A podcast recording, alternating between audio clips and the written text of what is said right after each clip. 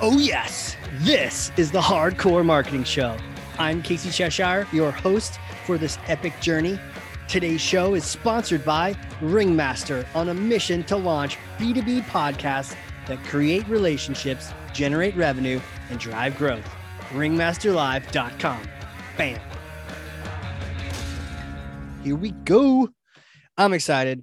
The plane has left the gate. We're getting onto the runway. The control tower's like, get the hell out of here. And away we go. I'm excited for this one. Who am I talking to? There's so many things to say about him. He's an entrepreneur, a communicator, a creator, a writer, and let's be honest, storytelling badass. And in pick your medium, speeches, copy, short stories, short films. He's the founder and creative director of Human Factor Media. Zack Slingsby, welcome to the show, sir. Thanks, Casey. It's good to be here. Yeah, man, this is cool. I love this. I love talking to creators and, and folks who who take the ideas of the sky and put them into things that we can consume, you know? And so mm-hmm. with that, I want to go ahead and grab Thor's hammer and I'll pass it to you. So here okay. you go. Here's Thor's hammer. Okay. Go ahead and grab that. You got I it? I got it. Thank you. All right. Backhanded. Uh, you must have strong arms, sir, to take Thor's hammer just one hand. In- invincibly strong. Yes. Take Thor's hammer and smash for me some kind of marketing myth, bogus strategy, misconception. Set the record straight once and for all.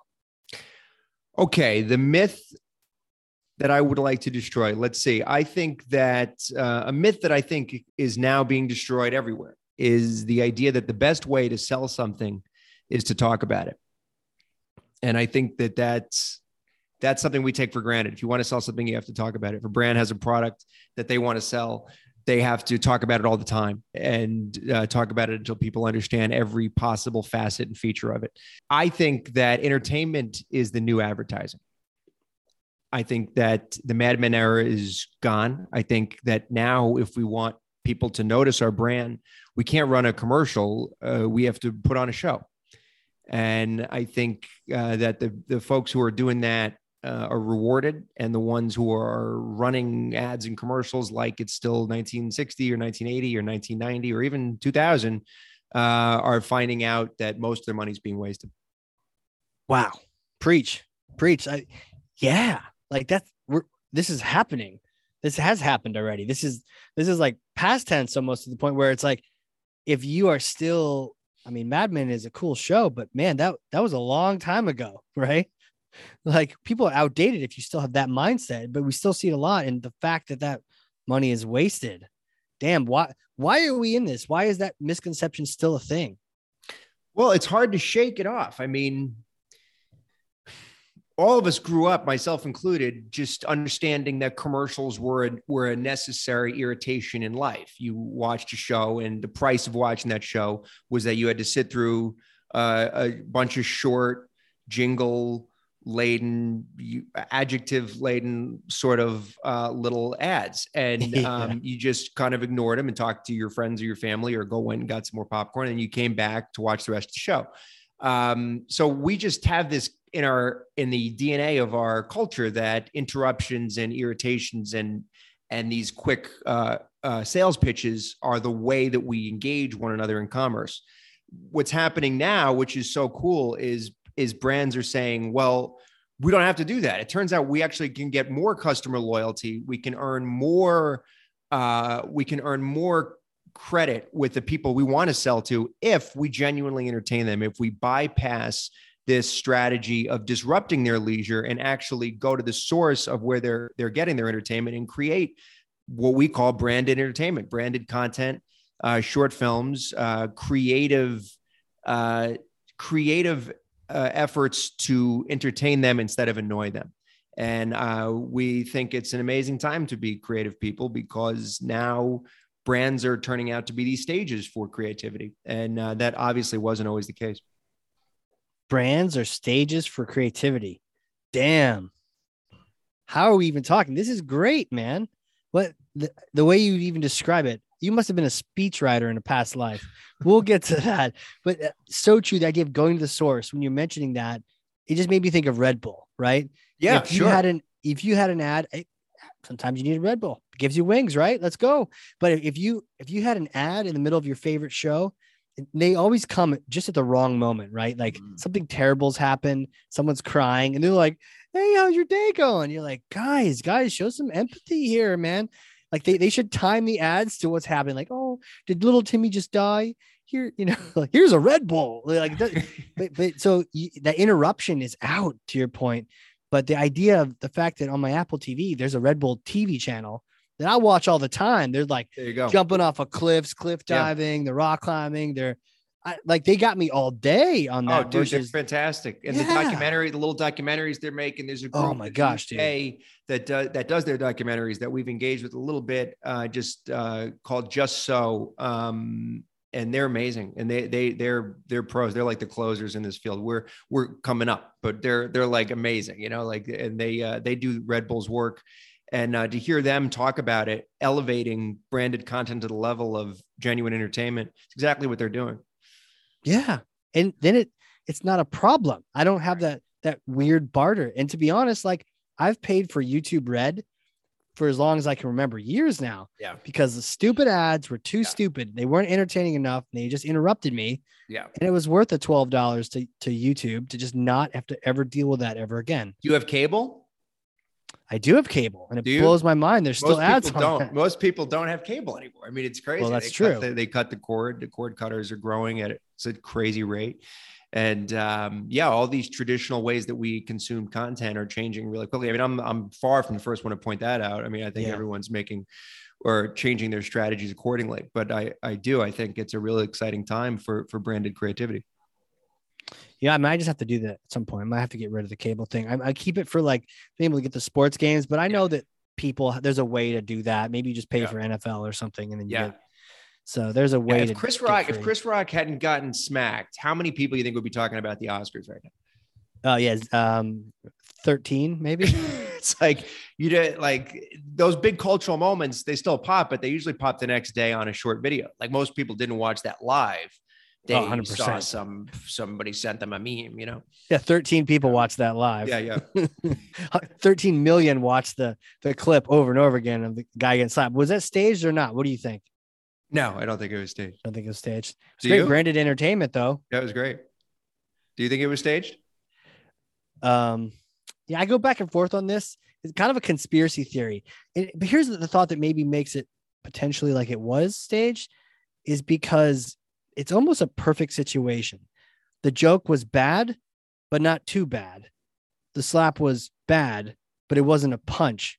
So it was like this mediocre on both ends, right? Yeah. And you can take either person's side and it's very well balanced. So maybe it's just, hey, life created a well balanced situation, but it almost seems too balanced. Like the joke wasn't that bad. And then also the slap wasn't that bad until he started swearing at him. well that's chairs? that's the part once Yeah. you see that you're like ah, it's tough to fabricate that level of emotional intensity He could do it though.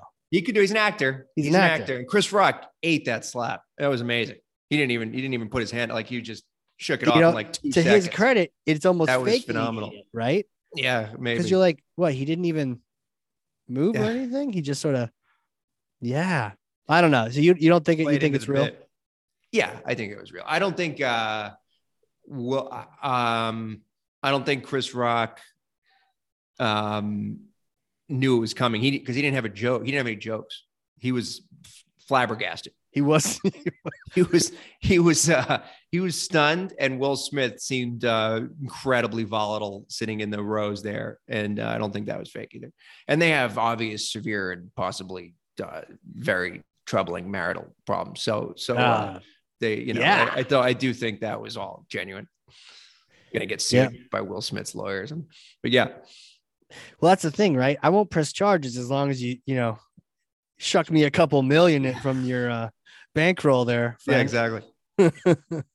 or you could go to jail. Let me know, man. So, so talk to me about, you know, we know why this is happening. It's it's hard to shake with, with your words. The entertainment's the here. I love the way you said that the brands are the stages, and the branded content and the films are replacing the old day ads. How do we approach this, right? How do you make maybe you've you've shucked it off, you realize ads aren't really performing like they used to. How do you make your foray into this? Sure. Um, Well, look, first, it's not like it's an easy decision when you're on this precipice of, um, of cultural change. You know, like it's not like um, it's obvious that every brand should do this strategy because it's not. Some brands will say they have a mousetrap that's working for them digitally. They have, I, I we we we talk to brands all the time who say this, right? They're they're running um, ads. They have a positive ROAS, which to people who don't know was return on ad spend. And so they they if they're getting a two x or three x or four x ROAS, it's very hard to disturb the comfort of that pattern to go out and take a chance on something creative. By definition, creativity is hard to systematize and to get right. So you're automatically in the realm of chance taking once you decide that you're going to go out and do something that would be way more uh, story driven, way more narrative driven, way more subject to the whims of taste, let's say. Um, so I understand that. I empathize with all that. Um, you're also, when you're getting into that, you know, nine out of 10 shows fail. So, you know, why wouldn't your show possibly not do that great? It's like all true, you know? And so the question is only, um, is there a possible reward in there that is so immeasurably uh, worth the chance. And I most case studies in this realm demonstrate that there is. You know, I mean, you're when you're comparing head to head, as we have with with our clients, um, a branded narrative brand video versus a sales video all the metrics are overwhelmingly in favor of the story. Um, so I guess that that comes to how do we make a story and not a, not an ad, right? And why should you do it? Um, do you, I can pause there if there's anything that you want me to dive into further before we move on to that. Yeah, what isn't there to dive into that? I, I think that the follow up question I, I was sitting on was the idea of do you have to pick pick one? Can you do both? Sure. You should do both. We make both. I mean, look, we don't make, we say on our thing, we, we won't make ads, but if we're making a campaign and the campaign is narrative driven, mm-hmm. can you create you know if if you're doing four five minute episodes let's say can you create a few 15 to 30 second cuts that act as the gateway to all that other stuff you know? And so in other words you're you're making your long form stuff you know you're doing something that's more narratively sophisticated. Can you also create short content that can act as uh, brand awareness or maybe even you know lower would you say lower on in the funnel to drive sales? Absolutely you should. I mean it's not like you shouldn't ever have anything that talks about what you do. You need to do that. But the question is, is that a primary strategy or is that a complementary strategy? And we would we would advise that it that it be the, the latter. Um, so um, yeah, so it's not. I think that you first wanted to decide: um, Do you care about reaching people? You know, I mean, because some brands really don't. They don't care. They want to be there right when you're at a purchasing decision. You know, we spoke to someone who was um, running the campaigns of a pretty famous or pretty well known mattress company, right? And they were like, you know, we, like an old we, school mattress company or like a new school, modern, snazzy, cool, uh, comfortable, like you know, what does it rhyme with? Well, very well uh, integrated digitally um, and had very sleek branding and they were like people don't know who we are and we don't care. We care about if they know when they're googling for mattresses do they can they find us first? And they're putting their whole back into that. And there's I, i'm not going to tell them that they're wrong to do that you know that but the question is does that does that strategy have an ending have, have an expiration date? And in most cases when you find an ad asset that works it works for a while. Yeah. and then the cycle of pumping money into re- uh, receive an ROI eventually runs out. And you've got to find a new piece of content or a new audience yeah. or a new demo. And you know, and there's this is these are all highly pressurized stakes. Um, so it's it's like I understand why you would you would be tempted to just do what's working in the short term, but I think we just should be clear that it is a short term strategy. You know, it comes to mind some of the things like um, some of the car commercial, uh, car insurance commercials, mm-hmm. right? Um, Geico is constantly swapping in a funny little narrative about something. Yes, there's a gecko, but it's not always really highlighted. And so they're not really dependent on one. And I've, I've heard conversations where other ones like, you know, don't get too dependent on Flo or on a main character or even the guy from God, the guy who really is breakout character for the um, the body wash.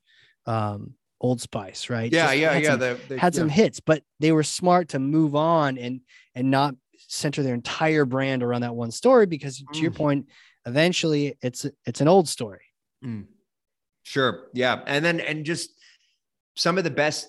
Um, this morning we had a call with an agency partner of ours who was going over um, their most successful ads. They were showing us just examples for a different project, and um, they couldn't. They they said this one got us our record, a record ROAS, sixty three x return on investment from. They put forty grand in. They got like million two million dollars out. They, they it lasted about three months and then it went down to 5x then it went down to 2x and then it went to zero and it's amazing it's amazing how you just run i mean you probably know you're back you i mean how many times have you had you found like you you, you finally found the magic way Oh yeah. to turn on the funnel or to turn on the tap of and then eventually for whatever reason it sputters out it just doesn't Yeah. hold the audience dries up or the the retargeting isn't as effective or the messaging Sometimes it's slow, right? yeah it's like yeah. a slow death, which is why some Right, companies are still dependent on it. And it reminds me of, uh, you know, spam email or cold calling or yeah direct mail. You know, hey, it Get worked at, or it still works at two percent. So we'll just hire a thousand more people so that two percent can be a larger number. Um, tricky, and then also your description of the the waning response to an ad reminds me of like what happens to a LinkedIn ad in a day.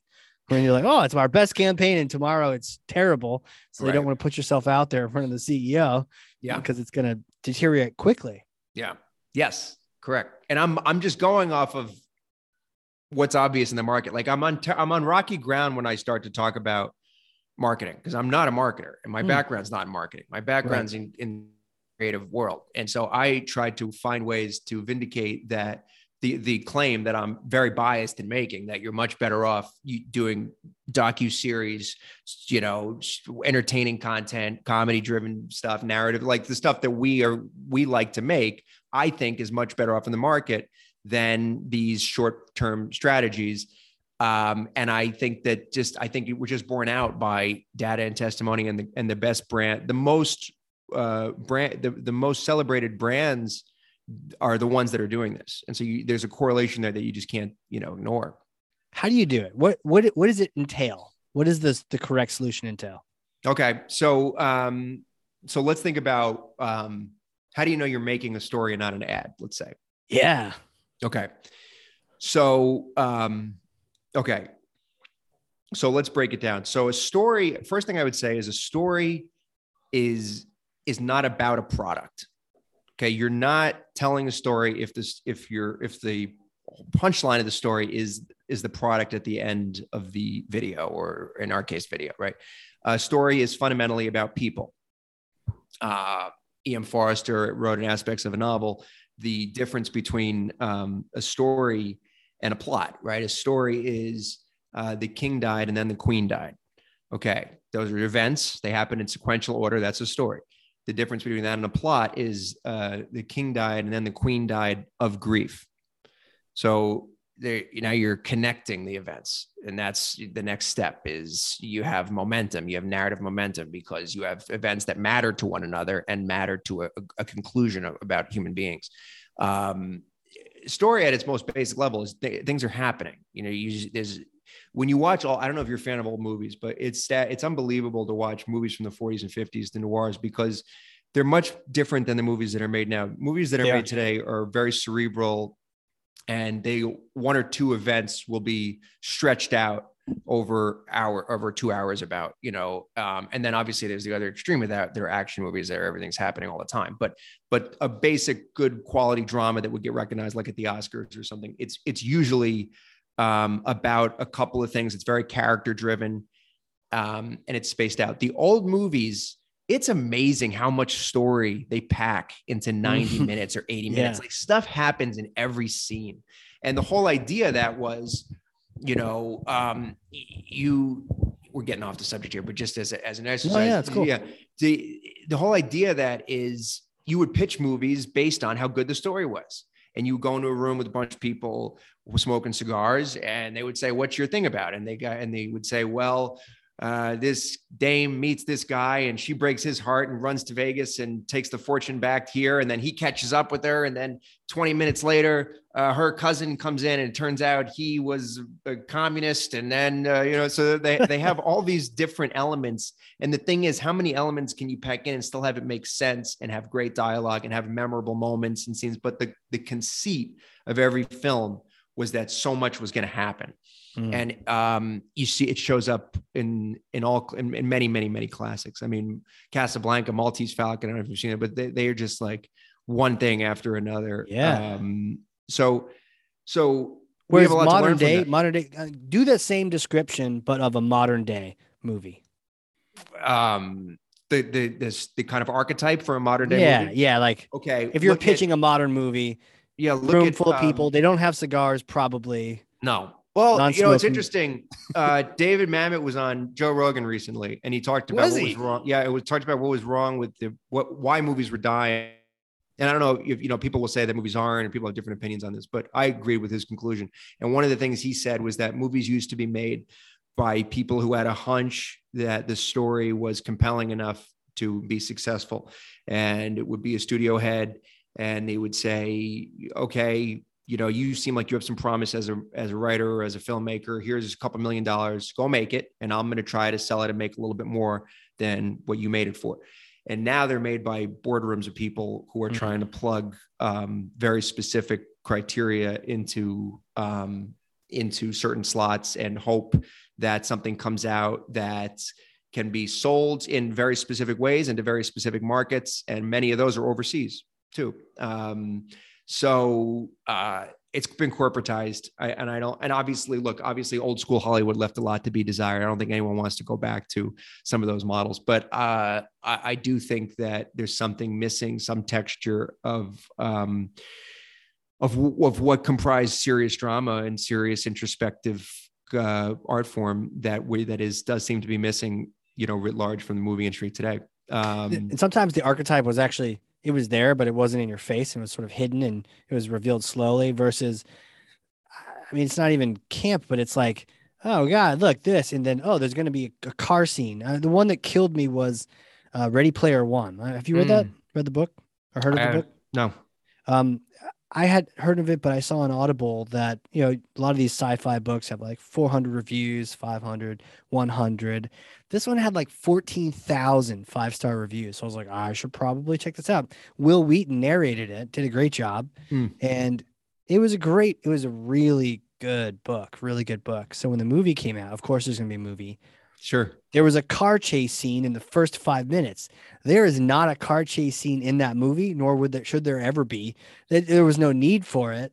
Um, and so, but like they just literally turned that into a trite, you know, formulaic car chase scene. And it, the fact that every movie has one, I would just like one to have not have a car chase scene. Please, for the love of God, do it elsewhere. Or, or, you know, I found in the old movies too. I know we're ranting on this, but they could convey a lot without without swearing. So I've even found that like right now, our kids are watching like Murder She Wrote and yeah.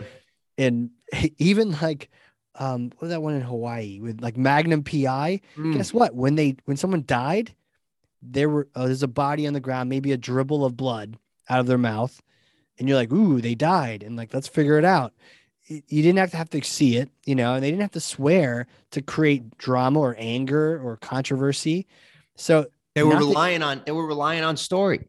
They knew they had good. They story. were relying they were, on story, right? They were, Instead they of the decoration relying, or the icing exactly. around it. You know, not that you can't swear, but like it, it, did you didn't need it. It was superfluous to the whole situation because there was so much already there. Modern movies rely on so much in addition to story. And some of it we're better off for, but some of it we're, I think is, is way, we're way worse off. I mean, now we have these amazing cinema eh, experiments in cinematography and it's a lot more visually captivating and engaging, but some filmmakers will hang their hat on that. And you say, well, okay, but what is this about? You know, am I enjoying any of what I'm seeing or is it, is it horribly, uh, you know, um, tedious? And then, um, um, uh, to your point about uh, the old stuff, yeah, it's so true. It, it's very um, it's very strange. Here's here's here's an interesting thing. So some of the some of the independent filmmakers who are doing really interesting stuff today, they have to do it outside the mainstream because to your point like there, there's a trap there that you once you enter into that world um, all these other like you said the sprinkling of the decor that goes on a story they they're they know that their uh, ideas and their visions are going to be uh, subject to that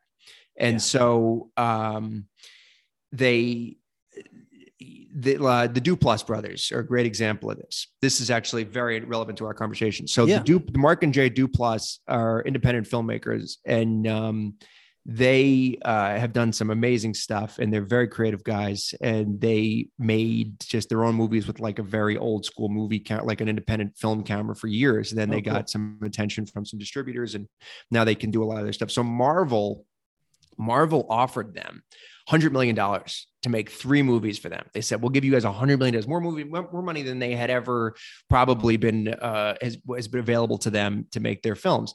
They said no. They turned them down, and they they went instead. Not making this up, and they created an agency called DP Donut, which is a branded entertainment agency.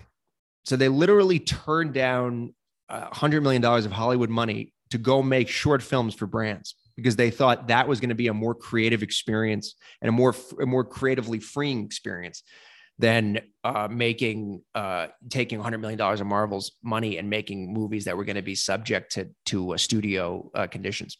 Yeah, it's and very telling. Yeah, that that yeah, it's amazing. It that I'm not respect to those guys for for doing that, and you could tell it was not about the money; it was about the craft, you right. know, and about the story right about the tagline and uh, have you done like game of thrones have you seen any of those or yeah yeah so like the the final season if you had you heard about the the controversy around that or the controversy around the final season yeah no, i don't know what is it did you like the so. final season did you watch um, the end yeah i watched it i liked it i don't remember fully but i remember i, I know people hated it um, yeah no i hated it and uh why did you hate it I, I also in between the seasons, I, I like listened to the books, um, which okay. obviously had even more detail. But no, they did yeah. such a fantastic job of it.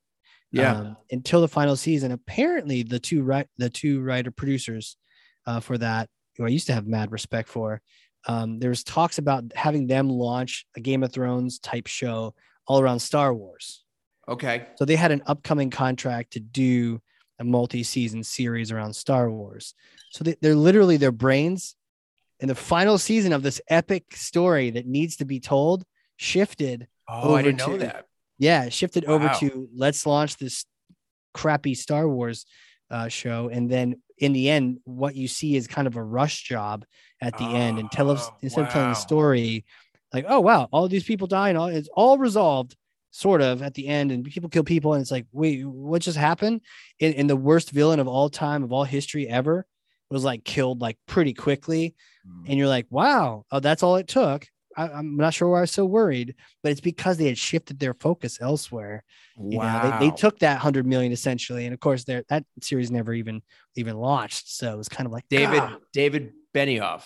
Yes, Benioff. It, interesting background on that guy. He was an English teacher and then he wrote, he was trying to be a novelist, and he eventually wrote a novel that was published and made into a movie called 25th Hour hmm. with Ed Norton. And the novel was very good, and the movie was excellent. And then he, I think, wrote Troy, and then um, oh, Troy is really good. And yeah, then really he good. used, and then he got, he was very successful, and then he got into um, Game of Thrones, I guess, from that, from the success of that. Um, I've dot, always dot, thought great and then became a complete sellout, and then ignored the final season of his opus. Yeah, it doesn't help that his his writer is still sitting on finishing the rest of those books. I don't know if he'll ever finish those now at this point, but he needs to so that we can just remake the end. George, um, yeah, George R. R. Martin, yeah, he right. hasn't finished those. That's very, that's, yeah. uh, come on, man. What so I'll bring us back. I, I took us on a tangent, but I appreciate you you working this out with me. We were talking story versus ad. Yeah, yeah, yeah. And All we right, talked so, product, yeah. people. What else makes the story versus the ad? How do All we right, know? So I, I think there's uh, we said a story is not about a product. Okay, that's I think that's yep. um, axiomatic at this Has point. people. I think. It. Is this appealing? I think it's a question you want to ask. Is is this appealing to? Is this appealing to a, a human being or to a customer? Um, deals, discounts, limited time special offers. This kind of language talks to people uh, as as market functions, uh, consumers. Um, you know, story about a person who does things and there's consequences and there's emotions are evoked and passions and morals. This this kind of um, this kind of a journey appeals uh, to you, human being. Now you, you say, well um we're a cereal company. How the hell do we do that? You know it's like okay the fair but uh, you know fair we, question. fair question. You know we want to talk about our ingredients and our the low cholesterol stuff and uh you know how much sugar con the lack of sugar content in our cereal. Okay but you what is this what what space of the human experience does cereal occupy? It's breakfast and it's the time of day when your family gets to be together before you're rushing into a million other places. Yeah. And uh, it's the it's this kind of the quiet moment of home before the the kind of uncertainty of the world. And so i would much rather see a, a, a four part uh, you know web series on on the beautiful moments that can be exchanged in that in, in over that setting than i would uh, read about uh, how you've managed to eliminate, you know, preservatives from this from this recipe. Um, so I think that we're selling ourselves short when we say we don't know how to attach these things to a human narrative. I think sometimes that's just about figuring out, you know, where does this product intersect with with ordinary lives, and how do we tell a story there? Let's take that further. So, I mean, it's a great example because it's challenging because it's cereal. Mm-hmm. Um, preservatives if the question is, can I convey that we don't use preservatives? Is the answer that's the wrong thing to convey, or is the answer we can figure it out? Like, is it was they were they just not thinking the right direction by saying preservatives? Should they be thinking something more holistic, or what's the take? Yeah, I know. I I don't think. um I just have a radical view on this, which is that I don't think you're convincing people with adjectives anymore. And I, mm. and you know, you so you can trace advertising back super um, it has unbelievable roots right? Like i think they they have transcripts of what really amounts to ad copy that comes out of the song dynasty. Okay so we're talking about um, you know um, so long ago that we're we're guessing a lot of what they used this for and what it was you know but some of the stuff that they found inscribed on on on rock walls was uh, sharp needles, you know, down the street can be used for X, Y, and Z. You know, definitely reliable. You know, st- stuff where we were resources were so precious that we had to convey uh, important information very succinctly, and it had to be reliable information, and it had to describe exactly what you were going to get. Okay, now we live in a time where things are not that hard to come by, where I have a million choices where I'm going to basically assume the reliability of the basic uh, the basic uh, competency of a product. You know, I more or less assume that one razor at least going to work. It might not be as good as another razor, but it's basically going to work. It's going to be as competitive with its counterparts yeah. in, in, certain ways. You know, if I buy a car, I would assume that anti-lock brakes are going to be in there now. Um, so uh, this idea that we had to com- we this thing that kind of came out of our history where we have to communicate the very specific value of products i think is antiquated. Yeah. So like um, you put preservatives in there. Right. Yeah. Right right right. And and and um right like don the famous man we're talking about Mad Men don draper when he says how do you make your cigarettes? And the guy says you know well we first we toast them and they're okay that's it. You know marlboro toasted and he said well all our competitors do that too and he goes, no, no, no, no. Their cigarettes cause cancer. Yours are toasted. Right. It's like, it's like that is out. That joke is out. And That's we, out. We, you know, so um, I, I have the view that um, product differentiation is just not elite, is not it, it's a minimum cost of entry. It's not a it's not a long term strategy to differentiate your brand. Okay, so uh, on the consumer side, what about on the B two B side? What mm. about a company that launches podcasts for other companies? Be more specific, Casey. a, a company that launches B two B podcasts yes. for yeah. Well, why brands. do you why do you well turn it back on you? Why do you do this? I mean, you're you're you're doing something oh, yeah. that is not you're not checking a box. I mean, everything you're doing here is is thought out and passionate, engaging, and you obviously love doing this. I mean, so what? Why do you think you? Why did you? How did you get into this? Yeah, it's a good question. I, I've definitely thought about that a lot. It comes down to the connections. Um, literally, you know, like we'll sit down, we're, we're gonna have this like concentrated conversation. We've had a prep call. So I feel like by the end, you kind of know somebody. And I really Hmm. like that. And I don't think we have that. And you even mentioned the idea of the distractions. You know, oftentimes we're distracted, even if we're in the same room having coffee, you might be on your phone for a second. I might, you know, we might check. So with a podcast, you are just focused on someone, you're listening actively. Otherwise, people are going to know that you're like, you can't check your email, you can't check your phone. Um, so I love that it facilitates human connection. So that's really our why. Facilitates human connection. I mean, that's a great. Yeah. That's a great why. Yeah. Yeah. And, and I guess the business rationale is like you're going to grow because like you talk to your ideal customer and then they want to buy from you, and that's fantastic. Uh, but the step before that is what I really love, which is the fact that you make a connection with someone. And of course, you want to work together. Of course, you want to buy from each other and refer each other around and uh, all the wonderful things that happen. But it all starts with that connection.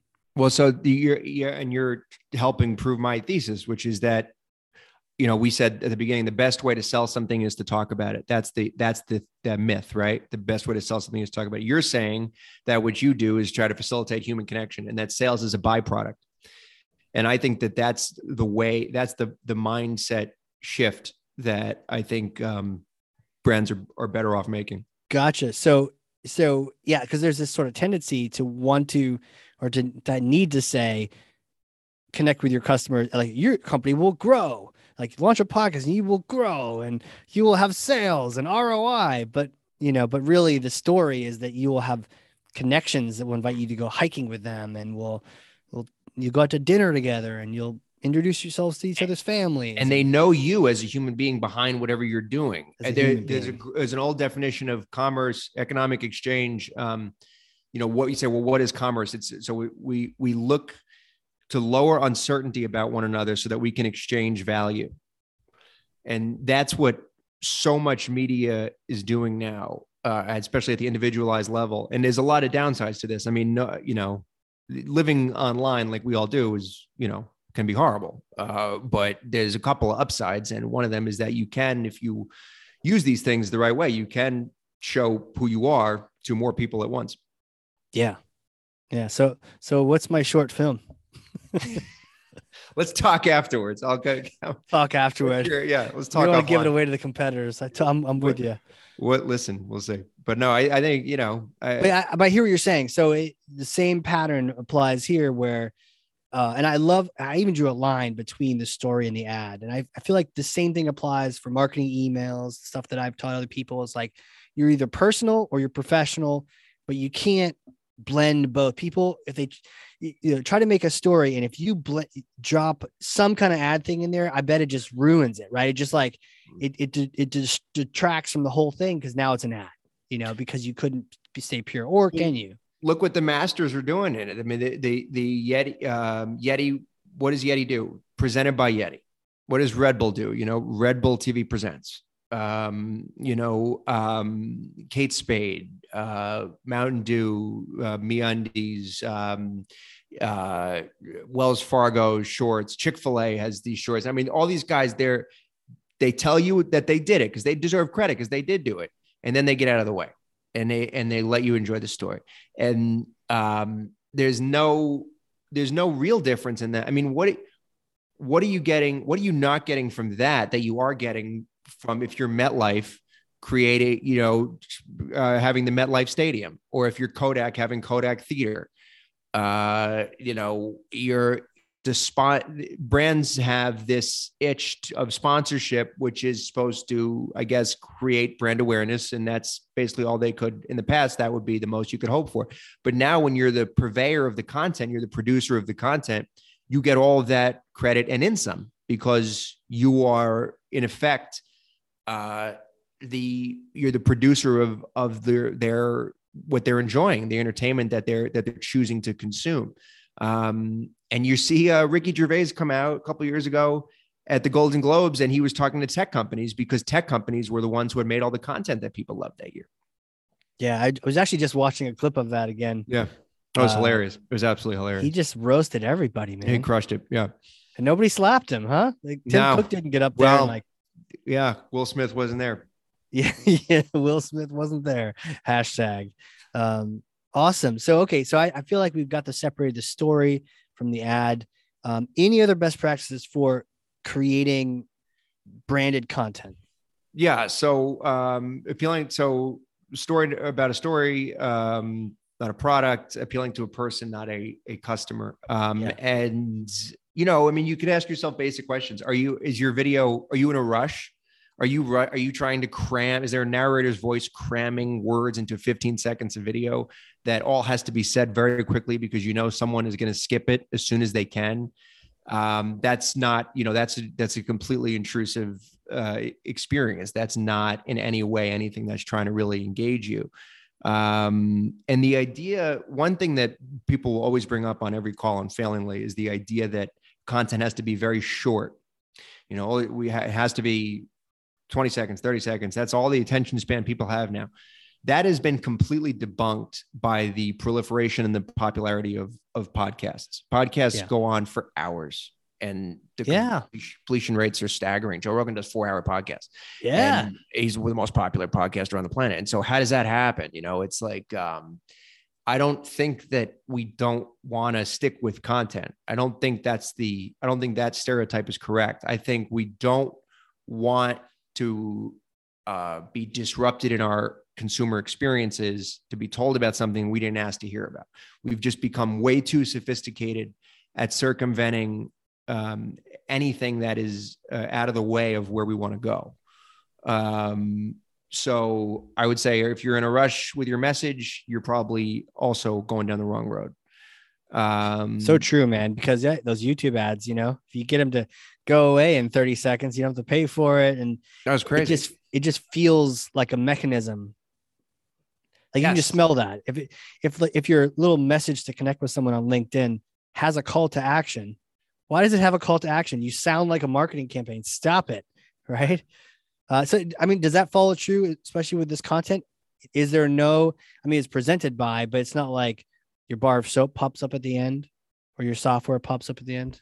I don't look, I don't I just don't know. It depends on it depends on all the specifics. Like you know, you you can there's nothing wrong with saying, and I don't think in any context uh, what you do and what you sell, right? You you Yeah. want people to know that, and you always want to be like MetLife is very good at this in the sense when they run their uh, they run little vignettes of small businesses on their on their landing pages, and then at the bottom they have um, solutions for your insur- insurance business needs. So not at the bottom of the video, but literally the landing pages at the top, they have the stories and then Yeah. at the bottom and I get targeted with these things and I click on the landing page and I watch the stories. And then at the bottom, you know, here's how much it is to cover this amount of, you know, they give you pricing options Wow. down below. Now you didn't ask for those, but they didn't put them in the story. They're just using the story as a gateway to their other products. And I don't think there's anything wrong with that. And I don't think that, you know, I don't think it's like dishonest to try to sell your products at all. That's we're all doing it. We're all,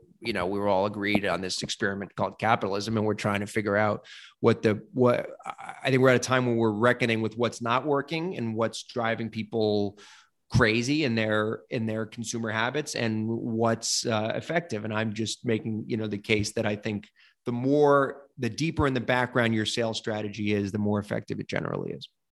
What about product placement inside your story? branded branded so there's two different things branded integration where you're making content and then your brand integrates in some way like how um, like barstools real does this a lot where they where they'll uh, work in some alcohol brand into the content but the the point of the content is not that alcohol um, and then other product placement is they don't even mention it it's just they're just using it during the thing Are both uh, okay? I mean, I you know, I not my world. It's really not. I don't know. I mean, I know I know No, it's a story. You're it- do I do I think it diminishes the story value? No, I don't. I mean, I I think that I think that you here's the dial, right? So if the dial is set to let's say the dial is set to zero. Here will be an example of the dial being set to zero. Like um um HP or Staples makes the office. Like Staples makes the show, the off the paper Wow. company, you know, the, the office, yeah. right? So that would be like, we're gonna make a comedy. and we're not going to ask we're not going to ask you for anything we're not going to ask you to buy our products we just we're just going to make this comedy and we're going to make it go viral and we're going to get big talent to be in it and if you fall in love with it great and if they do then they tell all their friends you see the staples made the office it's amazing and um you the staples benefit from that i think absolutely i think it's been proven absolutely um and you look at the novelty value of places that have content associated with it. The cab driver told me that after Sideways with Paul Giamatti came out, uh, Sonoma in in California was never the same. Napa Valley was mm. never the same after that movie. The tours was just went through the roof after people started watching that movie and they come there. They want to see where things were filmed, where was the winery where Paul Giamatti dumped the, the, the thing of wine on his face. And they, um, same with, um, you know the cafe that they ate at every day in Seinfeld on the upper on the upper uh, east side, upper west side of Manhattan, and um, um, auto engineering enrollment in auto engineering skyrocketed after Fast and Furious. No kidding. Yeah, it, it would became a real serious option. Culture culture has a bigger impact on commerce than we can understand. I mean, we understand it in a way because brands just want to attach themselves to that. They just want to go along for the rise. This is cool. Just mention our product at the beginning. Just talk about it. You know, they'll say, but that's a lagging strategy. You know, a proactive strategy would be let's partner up with guys like the Duplass brothers and make something that might move the needle and we actually own it and we produce it and we release it and let's see how it goes.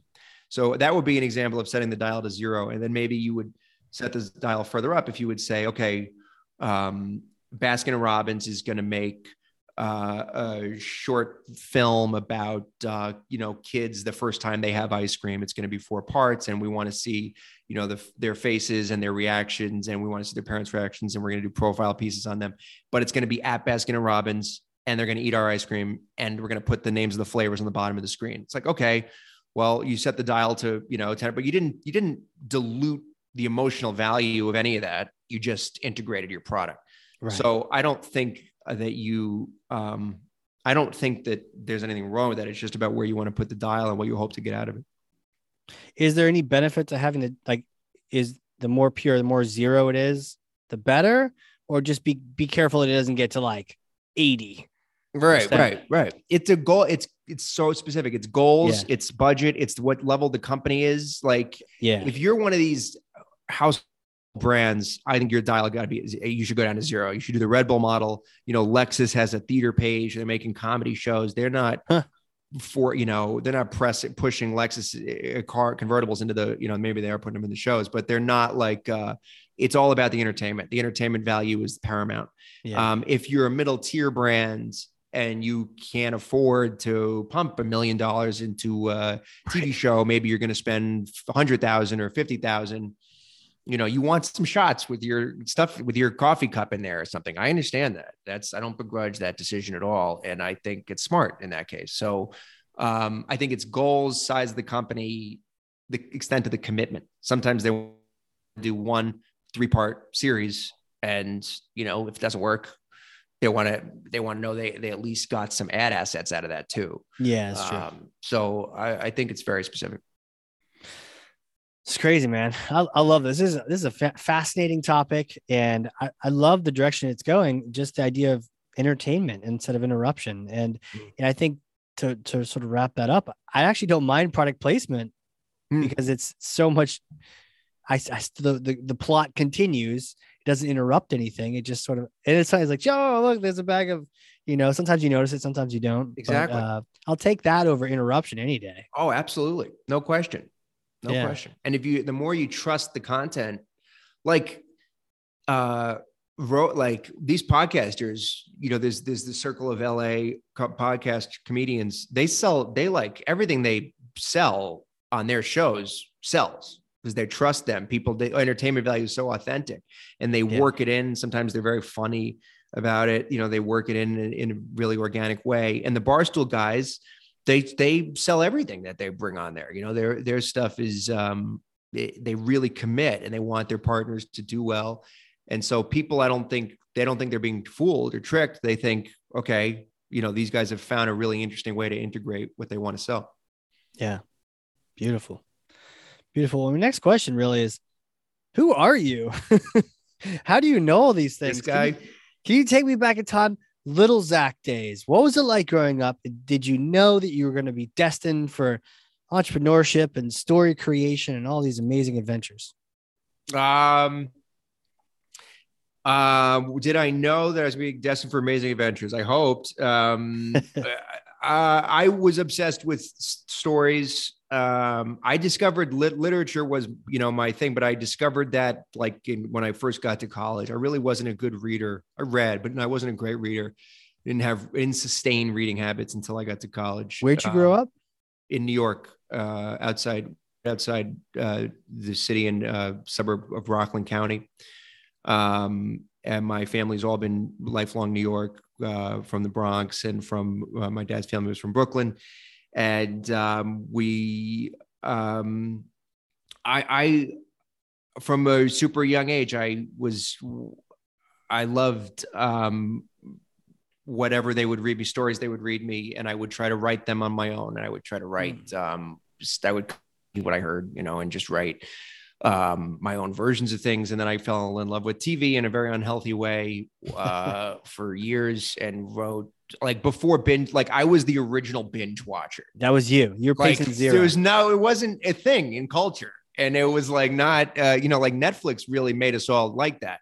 But Yeah. I would get like my friends would be like, "What are you doing? Just gonna watch like 14 episodes?" I was like, "Yeah, I'm gonna, I'm gonna just sit here." DVD sets, you know, like I had DVD cases, um, and no one else was doing that, and it was like border. It was unhealthy, and it was unhealthy. It's unhealthy now, and I actually don't do it now because I realize it's terrible. But now everyone else is doing it, and I stopped. But uh, but um, I from like 11 or 12 years old, I just watched all these shows and then tried to write my own scripts of them. Um, kind of like, like fan fiction kind of thing. You'd like yeah, sort of- fan fiction of use whatever, those characters Law and Order, yeah. uh, Sopranos, West Wing, um, anything. Jag. that- what's that? Jag? No, I don't write any Jag.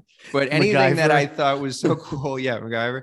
I thought was so cool, like Tarantino movies. You know, I would just like Oh, I tried to write my own Mm. stuff, and then so I just write screenplays all the time, and then um, I became a little more normal in late high school. Um, you know, not very, but a little bit. And then um, I got to college. I was an English major in college, and uh, realized that you could be a right, like you could do creative writing. I didn't really know about that, and so I did that. And then after, I had a professor who encouraged me to apply to an MFA program.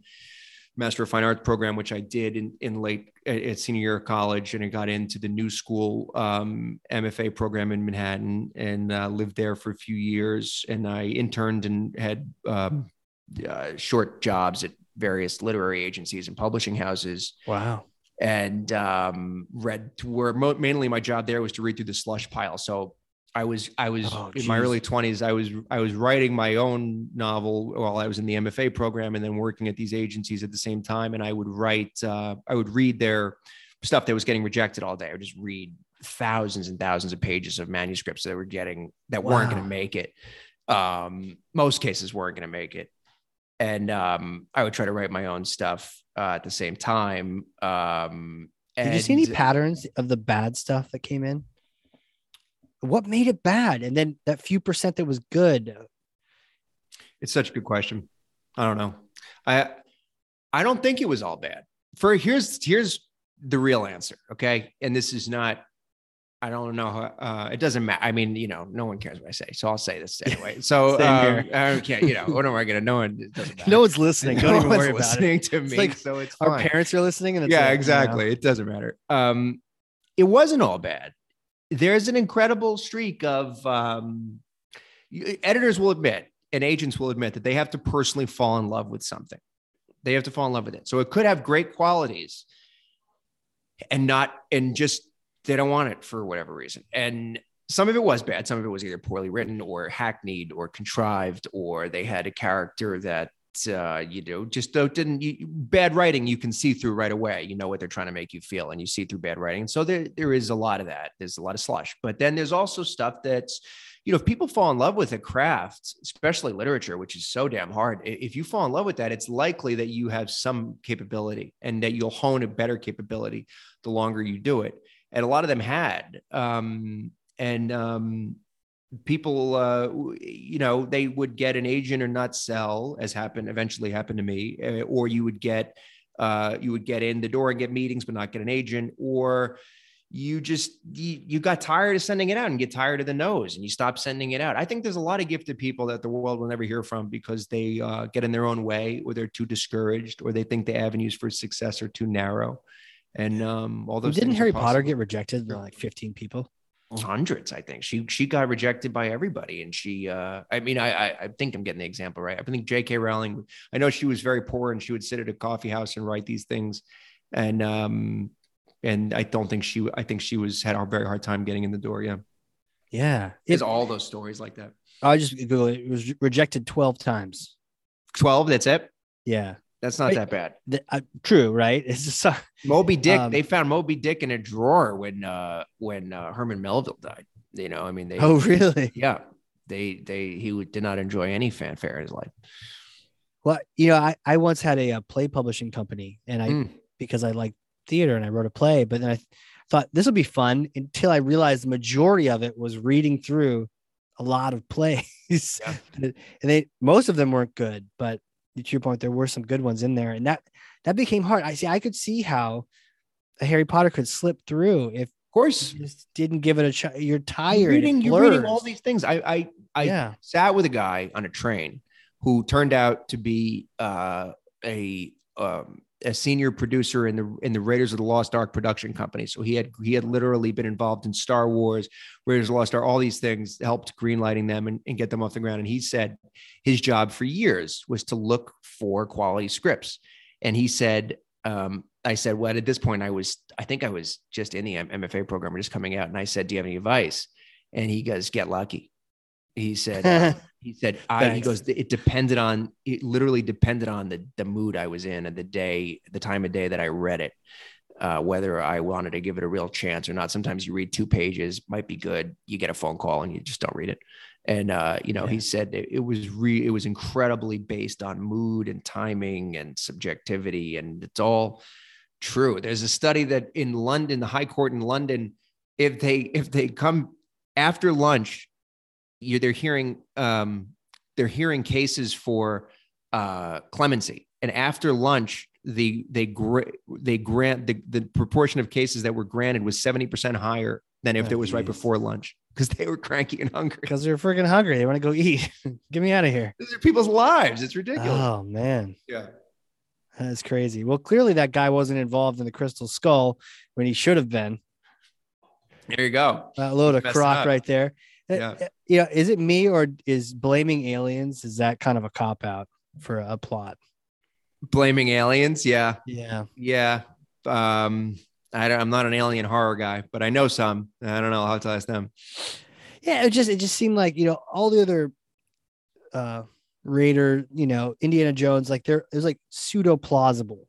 Mm. Like, well, maybe he did find the ark, or maybe this ancient temple does have a stone that not, not even it's vaguely plausible. But then then to uh, invoke aliens is too in my opinion is too easy. Yeah. Well, why did this get created? Oh, aliens. Oh, okay. Well, then Yeah, I guess we're all set then. There's no mystery. Yeah, it's uh yeah, uh Deus ex machina. Well, God is a machine. So it means if you Mm-hmm. don't know what how to uh, solve a, a story hole, um, you just substitute something completely improbable and um, just say this is the kind of cure all for everything. Um, and um, uh, yeah, aliens because the aliens have no definite properties that we know of. They can have the properties that we need for them to have to solve this riddle. Yeah. Yeah. That's what it's called.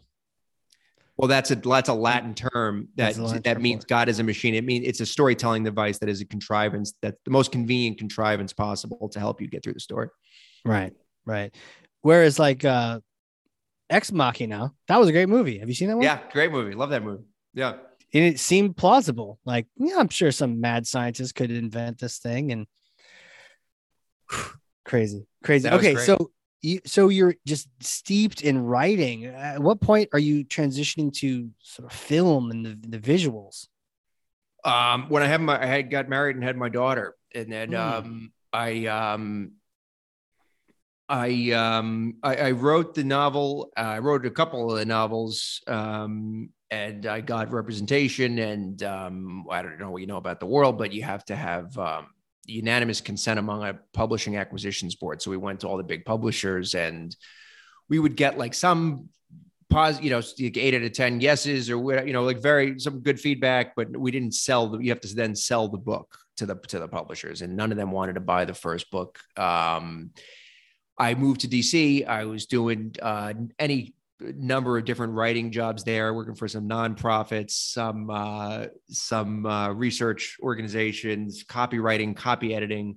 Had um, uh, Julia and I, my, my wife and I, had our, our first daughter, Cecilia, and um, I was still writing. I published a bunch of short stories. I, I didn't at that. I wasn't at that point writing any other novels. Um, was very discouraged, you know, from the from the earlier oh sure uh, catastrophes, I guess you call them. And then um, I um, I started to see that brand videos were incredibly creative. I would, I people would send me stuff, and I you know they were usually short, funny videos, and I realized that's coming from a brand. That's like, we could do that, and so I had reached out to a friend who um, was really proficient with production and I didn't know anything about production. Um, and I said, I think I can create the story, you know, the concepts. Could we team up on this?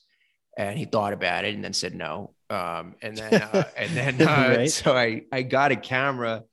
He we he he helped me quite a bit, but um, but didn't didn't want couldn't at that point you know jump aboard. But yeah, um, yeah. I got a camera and just learned as much as I could. I learned editing. I learned.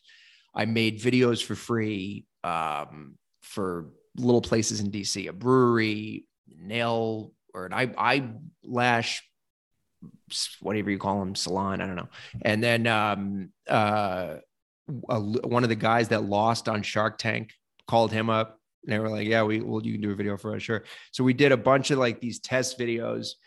They were terrible, um, but uh, but it got me to understand some ingredients that yeah. these things need to have, and then um, and then um, I, I eventually linked up with people who were much better at production than I than I was, and um, you know I, we were off. Listen, it, it's not.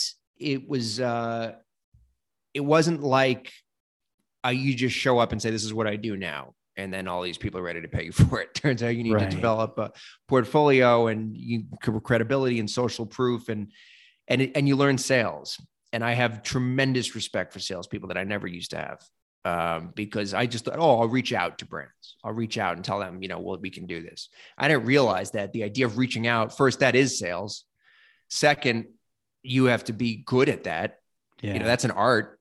Oh, uh, yeah. And then third, um, you know, you have to then present proposals for how what money you're gonna how you're gonna use their money and what they're gonna get in return. And you know how you can help guarantee the success of the experiment all these little things that i that that that was that was probably like a two year detour just figuring those things out um um and um and so now we've uh, we've gotten here and uh, we're in a much better position than we've ever been. We've got a good stable of of loyal clients. Um, we do we operate both on a on a retainer basis, but also on a project to project basis. We've gotten to do work for LG and Planet Fitness and New York oh, Post, oh, cool. a recurring comedy show for the for the Post, and um, we do. Um, uh, we have a lot of short films coming up this year. One filming this weekend, another one filming in May. We have um, just did a docu series that we just uh, we're just about to do pre production on. We did a documentary last year that won us a bunch of film festivals.